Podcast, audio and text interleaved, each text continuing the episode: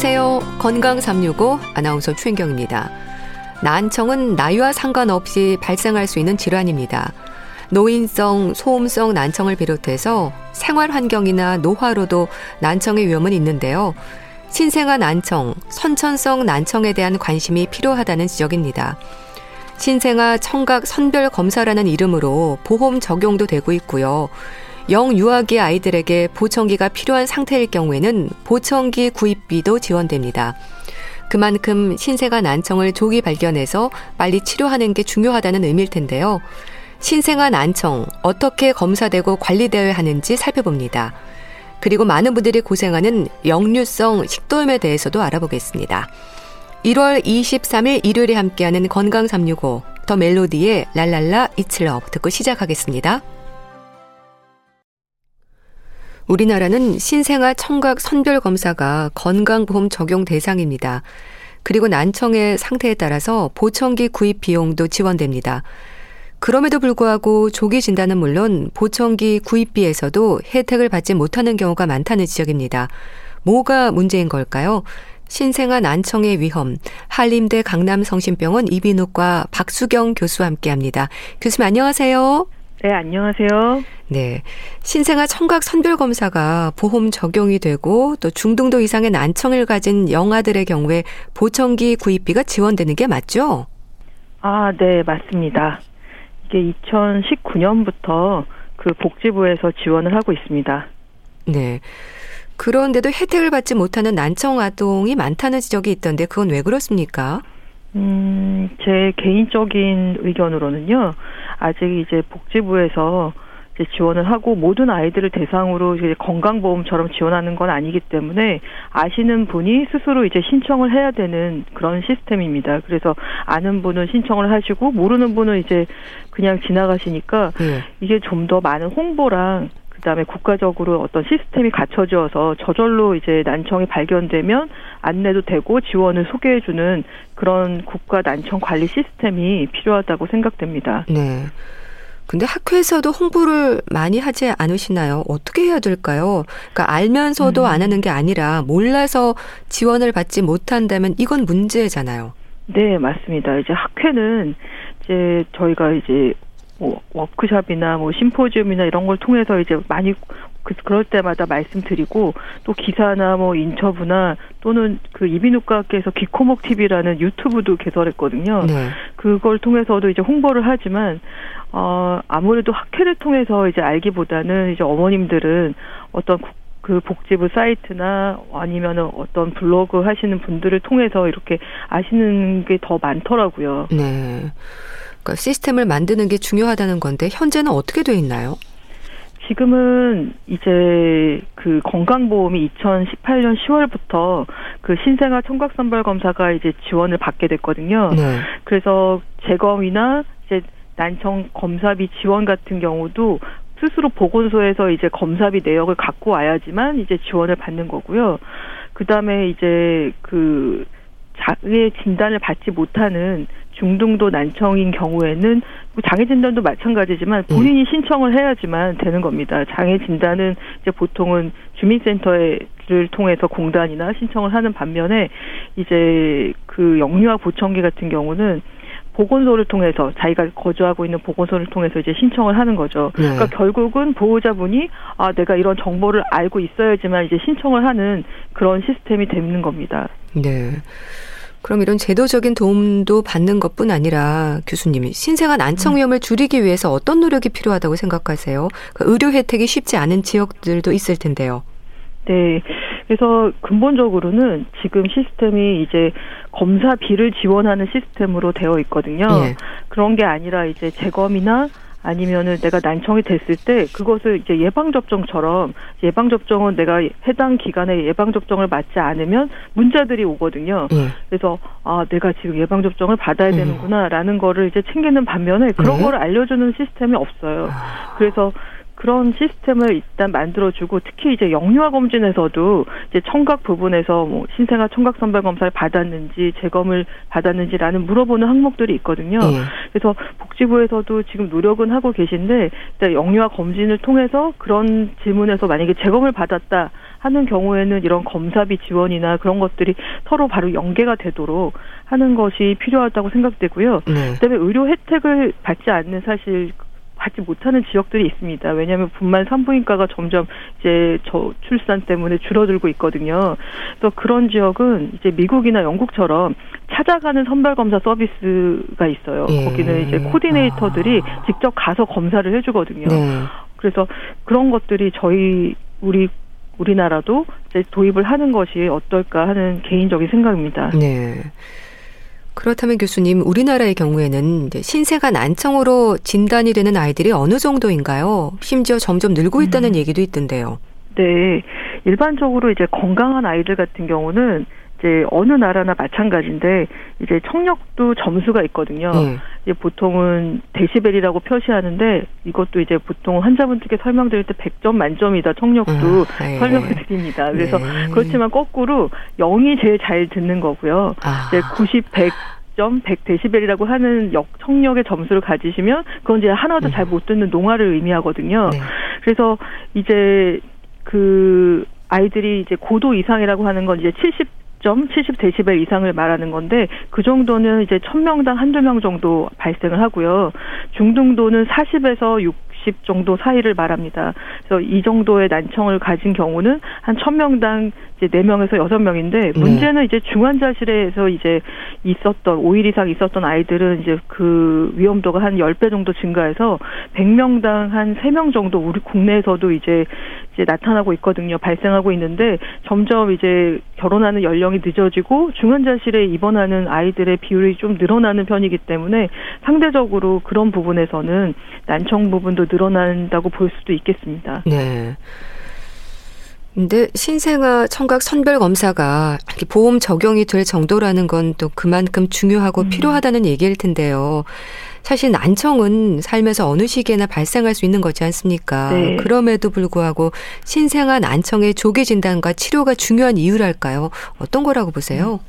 네. 노인들 분들께서도 연세가 계시, 있으신 분들도 난청이 많이 발생하시지만 이 아가들, 신생아들에서의 난청의 문제는 사실 언어 발달과 연계가 된다는 게 문제가 있습니다. 예. 그래서 태어나면 이제 달팽이관은 성장해서 태, 성숙돼서 태어나지만 아이가 이제 태어나자마자 엄마 아빠라고 얘기하는 아가들은 없잖아요. 예. 이제 그런 거는 아무리 태교를 열심히 해도 그 이후에 이제 청신경이나 청각뇌가 발달하게 되거든요. 내가 들리는 만큼. 그래서 정상적으로 듣는 것이 그 청각 언어 발달을 위해서 매우 중요하고 그게 중요한 시기가 한 이, 삼 세까지가 매우 중요한 시기거든요. 네. 그래서 특히 이제 이거에 대한 원칙이 있는데요. 일, 삼, 육 원칙이라고 해서 생후 일 개월 이내에 선발 검사를 하고 그다음에 재검이 나온다면 세후 삼 개월까지 난청이 진짜 있는지 네. 보통은 사십을 기준으로 하는데요. 사십 이상의 난청이 있다면 특히 양쪽 난청이 있을 때는 육 개월 이내에 보청기를 해야지만 정상적으로 언어를 발달할 수 있다라고 네. 되어 있고요. 혹시 청각 선별 검사를 하지 않는다면 이제 일반적으로 발견되는 시기는 삼십 개월 내외거든요. 네. 그러면 이미 너무 늦는 거예요. 우리 아이가 너무 언어 발달이 다른 또래보다 늦는다고 생각하신 한 순간은 이미 다른 아이들은 이미 언어 발달이 많이 진행된 상태이기 때문에 네. 그러기 전에 이제 발견을 하기 위해서 이렇게 하는 겁니다. 네. 이런 신생아 난청으로 이제 치료 시기를 놓쳐서 방치가 되면 그런 언어 발달은 물론이고 이게 또 인지 장애로도 이어지는 거죠. 네, 맞습니다. 왜냐하면은 언어를 발달하지 못하니까 그만큼 이제 교육이 안 되거든요. 그래서 교육이나 인지 발달로 그 연결되고 학교 생활도 적응을 할 수 없게 되니까요. 여러 가지 이제 정상적인 사회 구성원으로 자라기가 어려워지게 되죠. 네. 그런데 교수님, 신생아 청각 선별 검사라는 이름이지 않습니까? 네. 선별 검사가 갖는 의미가 뭔가요? 그러니까 선천성 난청이 있는지를 확인하는 건가요? 네, 맞습니다. 그래서 아이가 이제 정, 겉으로는 사실 신, 난청이 있는지 없는지 의사도 알 수가 없거든요. 그렇기 때문에 청각 선발 검사를 통해서 하는데 아이가 이제 적어도 정상적인 언어를 배우려면 사십 데시벨보다는 잘 들어야 되기 때문에 예. 삼십오라는 소리를 들려주고 이 소리를 들으면 자동으로 패스 또는 그 재검 이렇게 나오는 그런 선발 검사를 통해서 이제 아이가 정말 난청이 있는 게 의심이 되는구나라는 네. 거를 알아보는 게 이제 청각 선발 검사가 되겠습니다. 네. 근데 아기를 대상으로 하는 검사이지 않습니까? 네. 어떤 방법으로 검사가 진행이 되는 건가요? 음. 다행히 검사는 아주 안전한 검사고요. 네. 아기가 이제 자는 동안 그렇지만 이제 움, 많이 움직이면 검사를 시행할 수가 없습니다. 다행히 신생아 시기는 아이들이 주로 잠을 많이 자는 네. 시기이기 때문에 그 생후 일 개월이라는 개념이 사실은 잠을 많이 자기 때문에 일 개월이라는 개념이 들어간 부분도 없지 않거든요. 네. 그래서 일 개월이 넘어가면 아이들이 잘 자연 수면을 하지 않고 이제 노는 눈을 뜨고 이제 엄마랑 더 그 놀려고 하는 시간이 더 많아지기 때문에 아기가 이제 잘 때 시행을 해야 되고요. 이어폰처럼 끼고 이제 검사를 하게 되는 검사인데 만약에 검사가 두 가지가 있어요. 네. 그래서 청신경을 알아보는 검사는 상태를 알아보는 검사는 에이 에이 비 알라고 하는 검사이고요. 그다음에 달팽이관 쪽의 기능을 알아보는 검사는 에이 오 에이라는 검사거든요. 그래서 이 검사를 통해서 이제 아까도 말씀드렸지만 자동으로 패스인지 재검인지를 알아, 알아보는 그런 검사가 되겠습니다. 네. 그러니까 선별 검사로 끝나지 않고 다시 재검을 해야 하는 확진 검사도 있다는 건데 이 부분도 지원이 되나요? 아, 네, 그렇습니다. 어, 어느 정 어느 기라도 한쪽이라도 이제 재검이 나오면 이제 생후 삼 개월 이내에 정말 난청이 있는지 확진 검사를 하게 되고요. 네. 확진 검사는 보통 이제 에이 비 알이라고 하는 그 청신경이 이제 뇌관으로 들어가는 그 입구 쪽에를 검사하는 청성 뇌관 반응 검사가 제일 표준 검사거든요. 네. 그걸 통해서 이제 다른 검사도 시행하게 되는데 국가에서 칠만 원까지 그 본인 부담금을 지원을 하고 있습니다. 네. 그럼 이런 선별검사나 확진검사가요. 출산을 한 산부인과에서 이뤄지는 건가요? 이비인후과로 가서 검사를 하는 건가요? 보통은 이제 대부분 출생하는 산부인과에서 대부분 기기를 갖고 계시고요. 음. 실제로 우리나라의 구십 퍼센트는 이제 분만 산부인과에서 시행을 하고 있고 재검을 받거나 아니면 산부인과에서 기기를 갖지 못하거나 아니면 주말에 태어나서 요즘에는 또 금방 일 박 이 일로 그 퇴원하시는 경우도 있기 때문에 네. 못하신 경우에는 이제 이비인후과에 오셔서 검사를 하실 수 있게 되죠. 네. 또 교수님 보청기 지원도 궁금한데요. 청각장애 등록이 어려운 중등도 난청의 세 살 미만 영유아에게는 보청기 구입비가 지원이 된다고 알고 있습니다. 네. 이건 뭐 세 살 미만의 나이가 주는 의미가 있는 건가요?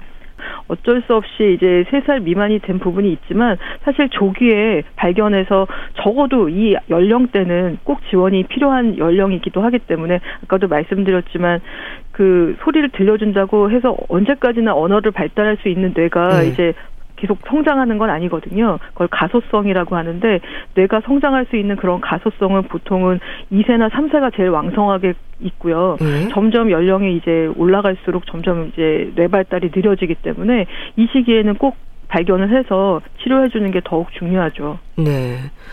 근데 중등도 난청이 이제 청각 장애 등록이 어렵다는 건 청력 저하가 아주 심하지 않은 상태라는 얘기잖아요. 네. 맞는 얘기인가요?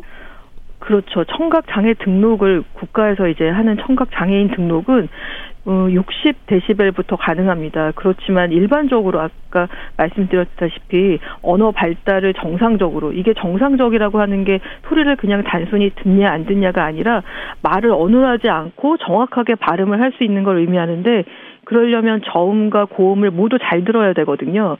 그래서 저음과 고음을 잘 들으려면 모든 주파수를 다 잘 들어야 되는 것을 의미합니다. 예. 그래서 그 그런 의미에서는 중등도 난청도 사십보다는 못 듣는 거죠. 음. 사십에서 오십오 사이가 보통 중등도 난청이기 때문에 사십보다 더 잘 못 들으면 말이 어눌해질 수가 있거든요. 음. 그런 의미에서 보청기가 꼭 필요한 연령인 거죠. 음. 그럼 보통 난청은 양쪽 모두 진행이 되나요? 한쪽 귀만 난청에 해당해도 진단이 되는 건가요? 어, 의학적으로는 진단이 되지만 이제 아직은 복지부에서 지원을 하는 거는 양쪽 난청에서 사십 양쪽 난청에서 청력이 좋은 네. 귀가 사십에서 오십구 사이 일대를 지원하고요.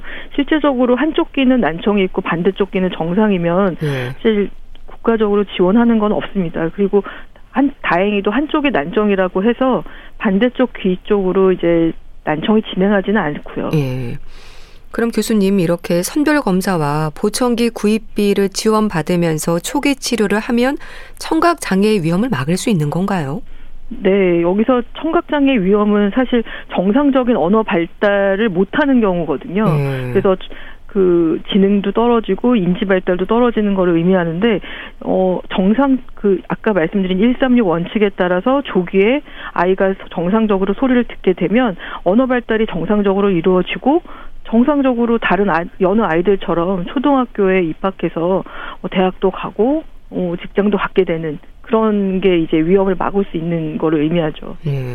그렇다면 예를 들면요, 그러니까 만 한 살도 안 된 아기가 난청으로 진단되면 그때도 보청기를 착용한다면 청각을 담당하는 뇌가 발달하는 데 도움이 되는 건가요? 네, 당연합니다. 음. 아이가 너무 어리다고 안타깝다고 이제 안 하시는 게 아니라 거꾸로 더 빨리 그 보청기나 이런 것들을 적극적으로 해주셔야지만 언어 발달이 정상적으로 도모되기 때문에 음. 더 가능한 빨리 그래서 육 개월 이내에 할 수 있는 게 제일 효과적이다라고 이제 논문에서도 여러 밝혀지고 있거든요. 음. 그러니까 만 일 세 미만이라도 아이가 사십 이상의 난청이 있다면 빨리 보청기를 해주시는 게 중요합니다. 네. 그럼 상태에 따라서 보청기와 인공 와우를 한쪽씩 동시에 진행하기도 합니까? 네, 이게 청력 정도에 따라서 다른데요.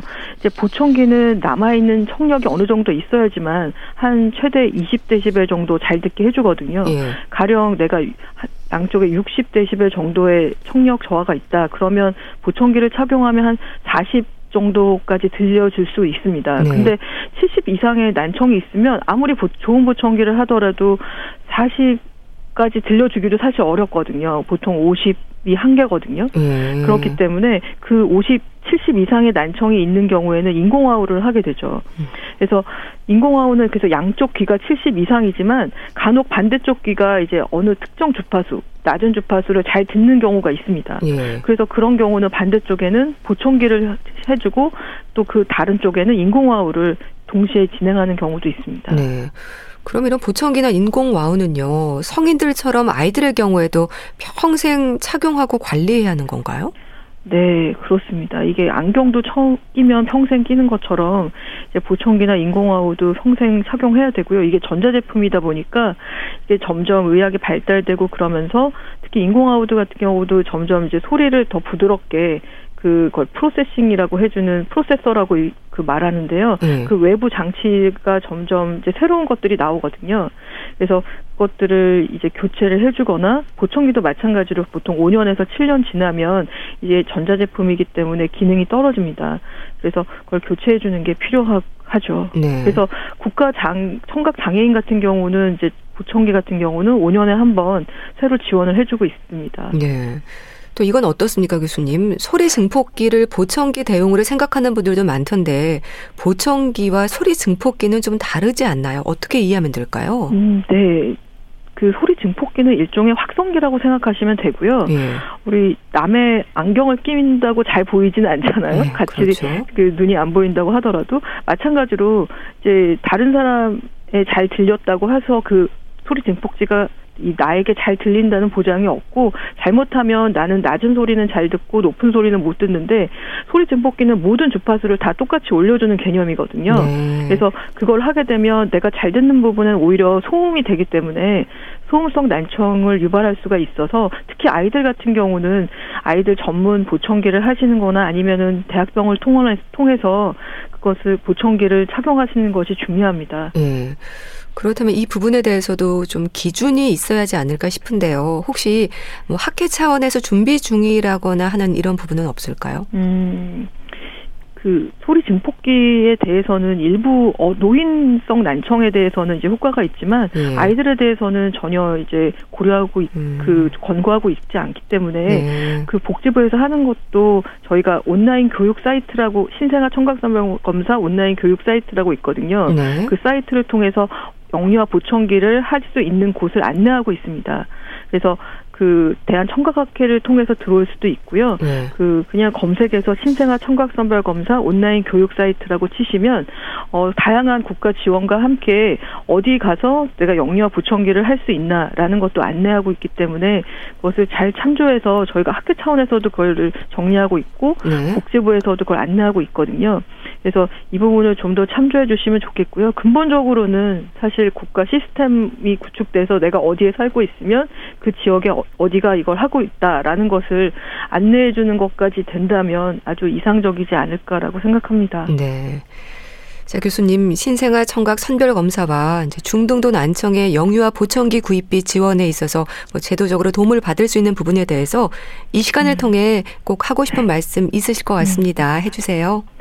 네, 어, 어머님들이 이제 아이가 난청을 이라고 하면 사실 많이 슬퍼하시거든요, 부모님들께서. 네.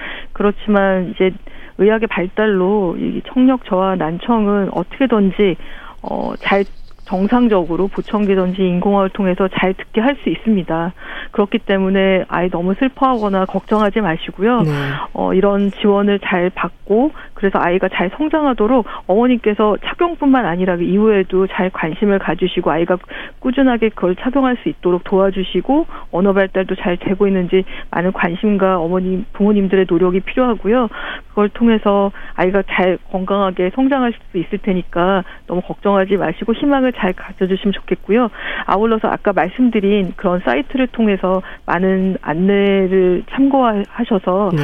지원을 꼭 받으셨으면 좋겠습니다. 네, 말씀 잘 들었습니다. 오늘은 신생아 난청, 신생아 청각 선별 검사에 대해서 말씀드렸는데요.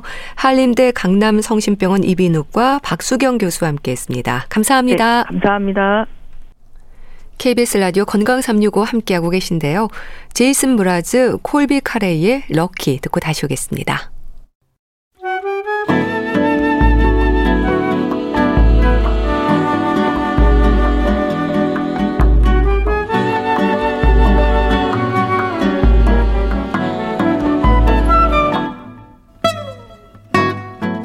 건강한 하루의 시작. 케이비에스 라디오 건강 삼육오. 최윤경 아나운서의 진행입니다.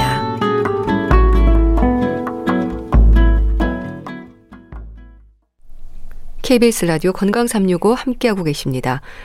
역류성 식도염으로 고생하는 분들이 많습니다. 과식, 야식이 문제인 걸까요? 식습관에 대한 지적이 많은데요. 표현하는 증상도 다양합니다. 분당재생병원 내과 백현옥 교수와 함께합니다. 교수님 안녕하세요. 네, 안녕하십니까. 네. 교수님, 역류성 식도염, 이름대로 그 위의 내용물이 식도를 역류한다는 거죠. 의학적으로 어떻게 설명이 될까요? 우리가 음식을 섭취하면요. 구강에서 식도, 식도에서 위, 위에서 소장, 그리고 대장으로 내려가는 것이 당연하잖아요. 네. 이제 내려가면서 물리적인 장 운동, 그리고 각종 소화효소에 의해서 부서지고 소화돼서 영양소를 몸에서 흡수도 하게 되고요. 예. 근데 느닷없이 위의 내용물이 식도로 거꾸로 올라간다. 음. 그러면 정상이 아니죠. 그렇죠. 그래서 역류, 역류성이라 그랬고요. 또 그로 인해서 염증이 생기니까 식도염이라고 불립니다. 네. 근데 왜 그럴까요? 네. 대체로 하부 식도의 근육들, 관략근이 느슨해져서 즉 예. 압력이 낮아져서 아. 발생한다라고 얘기를 합니다. 네. 이제 여기에 사실은 하나 더 중요한 게 있어요.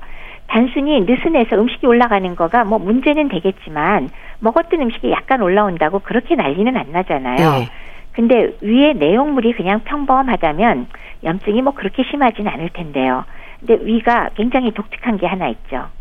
산을 분비하잖아요. 아, 그렇죠. 염산. 염산의 산도 아시죠? 네. 폐하 이 점 영. 예. 이거 어느 정도냐면요. 예. 염산 테러 많이 생기잖아요. 조직이 다 녹아내리잖아요. 근데 위 점막은 자기가 산을 만들기 때문에 산에 대해서 방어벽이 있지만 식도 점막은 산성에 대한 방어가 전혀 안 되니까 아, 손상되기가 쉽다. 이렇게 크게 두 가지가 이유가 되겠습니다. 네. 또 그 원인으로 식습관에 대한 지적도 많던데요. 네. 우선은 불규칙한 식습관을 제일 먼저 꼽죠. 예. 그러니까 뭐 굶다가 아주 많이 먹거나 아니면 급하게 먹거나 또 자기 전 늦은 밤에 야식을 먹거나 아니면 식사 후에 바로 눕거나 하는 식사 습관들 이런 것들이 역류성 식도염 발생 가능성이 굉장히 높아지게 됩니다. 예. 그럼 그렇게 뭐 과식, 야식, 과음과 같은 식습관이 역류성 식도염의 위험을 높이는 건 왜 그렇습니까? 과식, 아주 많이 먹는 것과 그리고 그나마 또 급하게 식사하는 습관 그리고 늦은 밤에 야식은 위를 일 차로 급격히 팽창을 시켜서 위의 압력이 올라가지 않습니까? 예. 그래서 식도로 밀려 올라갈 가능성이 커지죠. 안 그래도 식도 하부 근육이 약화가 되어 있는 상태에서 더 거꾸로 올라갈 가능성이 크고요. 예. 또 식사 후에 식곤증이 쏟아지면서 누워버리면 서 있는 것보다 어떻게 되죠? 중력의 도움을 전혀 못 받게 되니까 밤에 야식되는, 야식하시는 거 문제가 굉장히 많겠습니다. 네. 누워버리면 훨씬 더 역류가 심해질 가능성이 높고요. 네. 게다가 밤에 또 술 한잔 하시잖아요. 술은 술 자체가 하부식도 관략근의 압력을 감소시키기 때문에 네. 술을 마셔서 위가 늘어나는 것도 문제지만 네. 술 자체 성분이 역류성 식도염을 악화시키는 요인이 됩니다. 근데 여기서 또 궁금한 거 있잖아요. 그럼 술만 그러냐? 예. 다른 건 관계 없을까? 어, 커피, 커피도 관계 있습니다. 아, 예. 그리고 초콜릿, 아, 그 맛있는 것도 관계 예. 있습니다. 아. 그거 외에 가스를 형성하는 뭐, 뭐, 사이다나 탄산수 그런 거 안 좋고요. 네. 또 자극적인 음식들, 민트류 있죠? 예. 박하, 그 다음에 마늘이나 아. 양파, 계피 같은 거. 예. 이런 걸 많이 드시는 것도 역시 역류성 식도염의 악화 요인이 됩니다. 네. 그렇다면 교수님, 이제 하부 식도 괄약근에 문제가 생긴다는 건 어떤 의미인지도 궁금한데요. 음식물이 잘 내려가는 역할을 하지 못한다는 건가요? 소화관의 일 차 역할은요. 섭취한 음식물이 상부에서 하부로 잘 내려가도록 하고 거꾸로 올라오는 거는 막아주는 게 제 역할을 제대로 하는 게 되겠죠. 예. 근데 그 역할을 하부 식도 괄약근이 식도에서 위로 넘어간 음식물에 대해서 잘 해야 되는데 압력이 낮아지면 내려가는 건 사실 큰 문제는 없습니다. 예? 근데 내려갔다가 다시 올라오는 것, 아. 그러니까 거꾸로 올라오는 일이 발생하는 게 문제가 되는 거죠. 네. 그럼 기름진 음식이라든지 이제 말씀하신 과식과 같은 습관이 하부 식도 괄약근을 느슨하게 하는 건가요? 기름진 음식은 아시는 것처럼 금방 소화돼서 내려가지 않고 장의 운동성을 줄여요. 네. 그러니까 소화관의 운동성이 줄어들기 때문에 음식물이 위에 오래 남아있게 돼서 사실은 위압이 올라가 있는 시간이 길어지게 되는 게 일 차 문제가 됩니다. 그리고 과식을 하면은 뭐 더 말할 것도 없죠. 위압이 굉장히 높아지게 되고요. 또 이렇게 많이 드시게 되면은 위산 분비도 상당히 과다하게 되니까 네. 산도가 높은 음식물이 당연히 식도로 올라가게 되기 쉽게 되겠고 하부식도 괄약근을 느슨하게 하는 이유가 되는 겁니다. 네. 이 증상도 참 다양하던데요. 뭐 잔기침이 난다는 분들도 있고 목에 뭔가 걸린 것 같다는 말도 하고요. 가슴이 좀 타들어가는 것 같다는 표현을 하기도 한다던데 증상들이 무척 여러 가지 느낌으로 전해지나 봐요. 네. 처음에는 사실 이렇게 여러 가지인지 잘 몰랐죠. 생각보다도 굉장히 다양하거든요. 네. 이게 이제 어쨌건 위장관 쪽의 문제이기 때문에 우리가 전형적인 증상이라면 소화관 증상이라 해야 되잖아요. 네. 전형적인 것은 산이 식도로 올라가서 속이 많이 쓰린 네. 증상. 그리고 두 번째는 트림이나 신물이 넘어오는 산의 역류 증상. 이게 가장 전형적인 증상이긴 합니다. 네. 요거는 비교적 왜, 아, 요거 뭔가 식도랑 위가 문제 있는데 그런 생각이 금방 들어갈 수 있죠. 근데 이제 그거 외에 흉골 뒤에서 왜 막 이렇게 타들어가는 음. 자결감, 예. 요렇게 표현되는 흉통이 있기도 한데요. 사실 이 흉통 부분은 우리 왜 제일 두려운 게 가슴이 아플 때 뭐죠? 심장과 관련된 질환이겠죠? 그렇죠. 협심증이나 심근경색증 같은 심장 질환하고 사실 구별을 해야 되니까 어떤 면에서 굉장히 중요하다고 할 수 있고요. 네. 실제로 흉통 중에서 그 심장이 아닌 원인으로 오는 원인으로서는 이 역류성 식도염이 아. 가장 많습니다. 네. 그리고 그 외에도 산이 올라오니까 엉뚱하게 더 위쪽으로 상부 쪽으로 목이 이물감이 자꾸 느껴지거나 네. 아예 목소리가 쉬어버리는 수가 있고요. 또 인후의 불쾌감 혹은 통증 그리고 음식을 삼키기가 어려운 연하곤란 증상 같은 게 동반되기도 합니다. 그러니까 전혀 좀 뜻밖의 증상이긴 한데 거기다 더해서 어, 위산이 기도로 아주 미세하게 흡입이 되면은 네. 만성적인 기침과 과래가 동반될 수도 있고요. 네. 아주 심한 경우는 천식까지도 연관된다고 하니까 증상이 정말 다양합니다. 네, 일반적인 여러 질환들과 비슷해서 증상들이요. 좀 오해를 하는 경우도 많겠어요. 그럼요. 그래서 뭐 저기 이런 상부 증상들, 목이라든지 인후라든지 쉰 목소리는 이비인후과를 먼저 찾는 분도 굉장히 많이 계시죠. 예. 교수님, 역류성 식도염으로 진단받는 분들이 많죠. 이게 흔한 질환으로 알고 있습니다. 어떨까요? 어, 상당히 흔한 편이라고 할 수 있는데요. 그 최근에 더 아주 급증하고 있는 것 같습니다. 실제 이 역류성 식도염은 소위 말하는 그 서구형 질환이라서 비만이나 고혈압 등과 같은 질환이 많은 데서 많다고 합니다. 예. 그래서 서구에서는 인구의 이십 내지 사십 퍼센트 정도가 역류성 식도염을 앓고 있다고 하는데 네. 엄청나게 많죠. 음. 삼분의 일 이상입니다. 네. 사십 퍼센트면 뭐 반에 육박하고요. 근데 우리나라도 역시 식생활이 바뀌고 헬리코박터 감염률이 오히려 감소하는 등 여러 가지 원인에 의해서 발생 빈도가 상당히 증가해서 보고에 따르면 전체 인구의 십 내지 이십 퍼센트가 음. 이 질환을 앓고 있는 것으로 보고되는데 최근에 더 늘었을 가능성도 있습니다. 네, 그 말씀하셨듯이 역류성 식도염 진단을 받기까지 이비인후과적인 질환을 의심하기도 하고 또 소화장애로 생각해서 소화제로 견디기도 한다고 하던데요. 그래서 진단이 늦어지는 경우도 많을 것 같습니다. 네, 전형적인 소화기 증상이 없이 목이 쉬거나 목에 이물감 혹은 통증을 느낄 때 이비인후과 질환 의심하는 건 뭐 어떤 면에서 굉장히 당연합니다. 예. 근데 그거 말고 어, 명치 끝이 쓰리다. 아니면 나 트림을 자꾸 꺽꺽하거나 신물이 같이 올라온다. 이런 전형적인 증상 역시도 여러 가지 소화기 질환과 사실 그렇게 명확하게 구별되지는 않을 수 있겠죠. 예. 이제 다른 위장관 질환과 그래도 감별하는 데 도움이 될 수 있는 소견이 뭐가 있느냐 한다면 식도염에 의한 속쓰림은 주로 식사 후에 특히나 과식하거나 기름진 음식, 자극성 음식을 먹은 후에 많이 나타나고요. 네. 그다음에 속쓰린 게 등으로 뻗치는 경우가 많고 또 이런 증상이 있을 때 생각 외로 물을 한 잔 마신다거나 옆에 제산제가 있어서 복용을 하면 증상이 빨리 소실이 돼요. 음. 사실 다른 소화기 질환에 비해서 그거는 빨리 없어지거든요. 네. 이럴 때는 역류성 식도염이 아닐까 하고 의심해 볼 수가 있겠습니다. 네.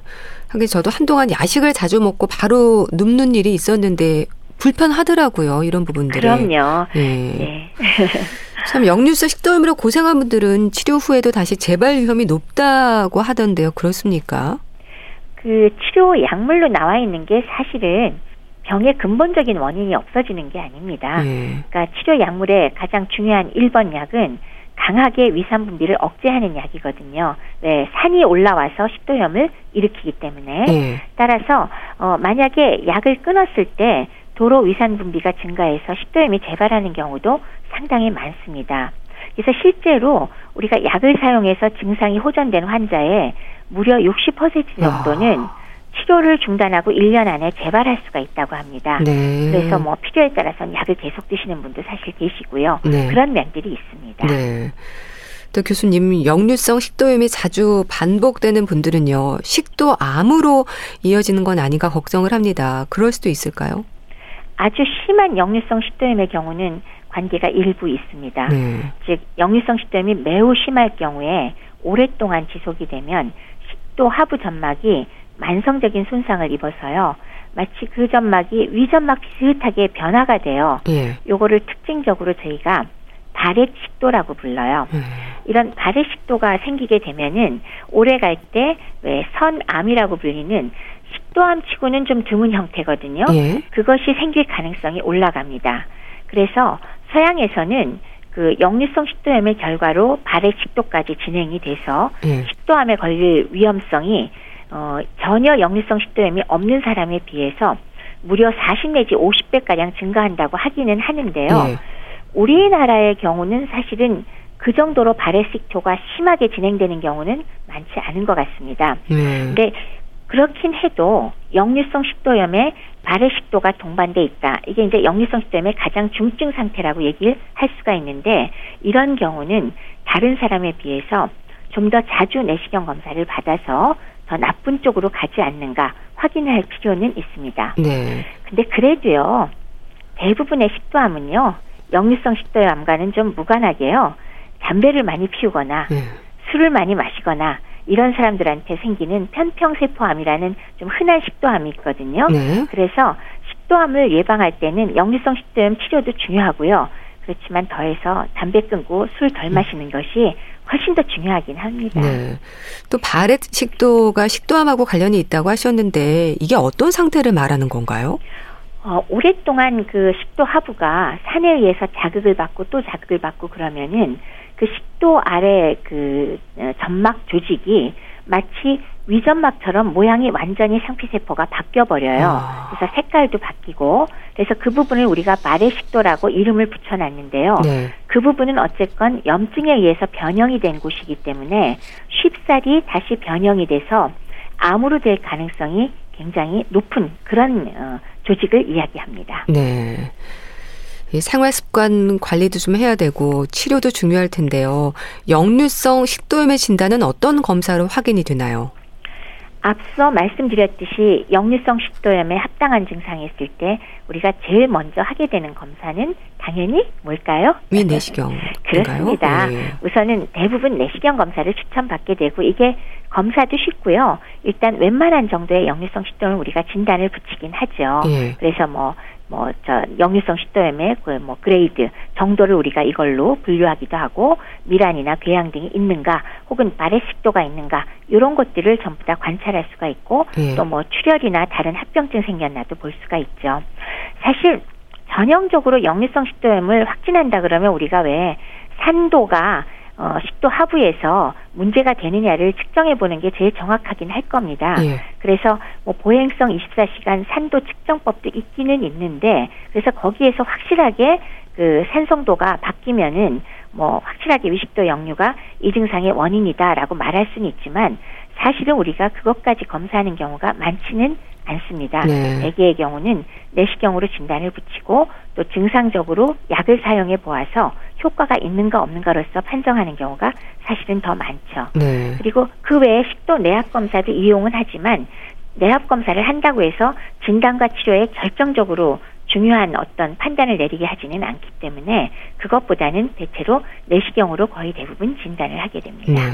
그럼 역류성 식도염이 있을 경우에 내시경으로 어떻게 보이는 건가요? 그러니까 건강한 사람의 위나 식도와 비교할 때 상태가 뭐 색이라든지 염증이 좀 나타나는 건가요?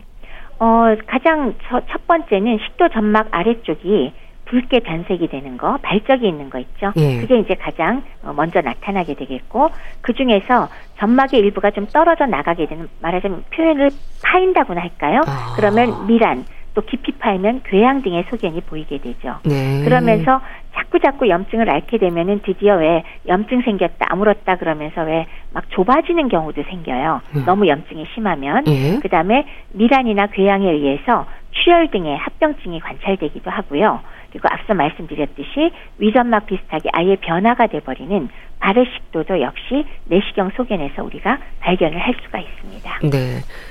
그럼 교수님, 치료는 약물 치료인가요? 치료 기간이 짧지 않다고 하던데요. 약물, 그러니까 치료 방법에서 어, 크게 봐서는 약물 치료가 이제 우리가 해드릴 수 있는 일 번 방법이고요. 예. 두 번째는 역시나 생활 습관이 되겠습니다. 예. 사실 생활 습관이 굉장히 중요한데요.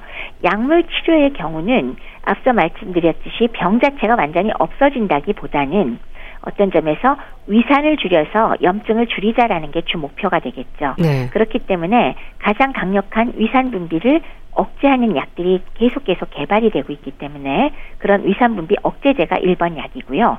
거기에 더해서 소화관의 운동 개선제라고나 할까요?